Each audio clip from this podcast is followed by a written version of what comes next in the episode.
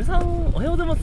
あなたモーニング。おずらせお時間がってきました。元気ですか？なんかいろいろなんかこうボイシーとか聞いててなんかこう悶々と考えたら気がついたらこんな時間になってしまいました。こんな時間っていうかねあの現現場見てないからあれですけど。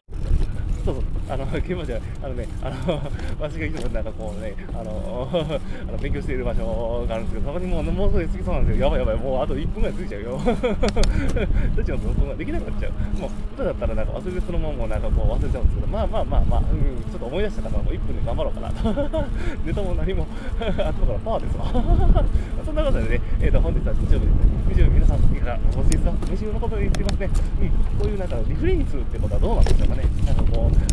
なんかこう、あの脳の中の活性化域が試されているのかなと。なんか毎週、なんか同じ景色ばっかりなんかこう散歩してるとやっぱダメらしくて、人の脳ってなんかこう、なんていうかこう、同じ景色じゃなくて、なんか新鮮な景色をね、あのやっぱ楽しくなっちゃう、なんか活性化しないと。ってことは毎週日曜日同じこと言ってるからダメってことなのかなと。と思いました。まあそんな放送です。